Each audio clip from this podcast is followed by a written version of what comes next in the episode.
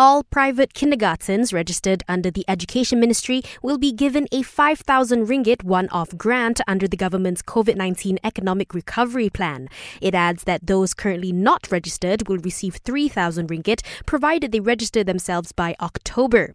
Meanwhile, the Higher Education Ministry has formed a task force to review issues being faced by private universities amid the COVID nineteen pandemic. According to the Malaysian Association of Private Colleges and Universities, the number of foreign students enrolling this year could drop by around eighty-four percent, resulting in the loss of almost seven billion ringgit. There are now five COVID nineteen green zones in Selangor. This is after its Klang district recorded no new active cases as of yesterday. Previously, Klang reported a total of one hundred ninety infections, one of the highest tallies in Selangor.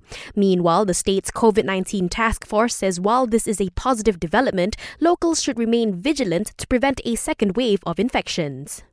Speaking of a second wave, the Malaysian Public Health Physicians Association says it will likely happen in small clusters. As such, its president, Datuk Doctor Zainal Arifin Omar, says the government should continue to monitor cluster-prone areas.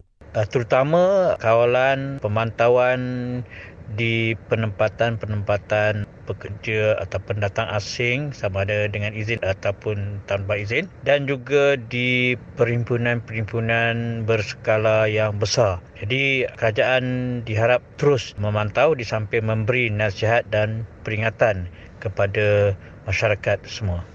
He also advised Malaysians to continue practicing social distancing and maintaining good hand hygiene.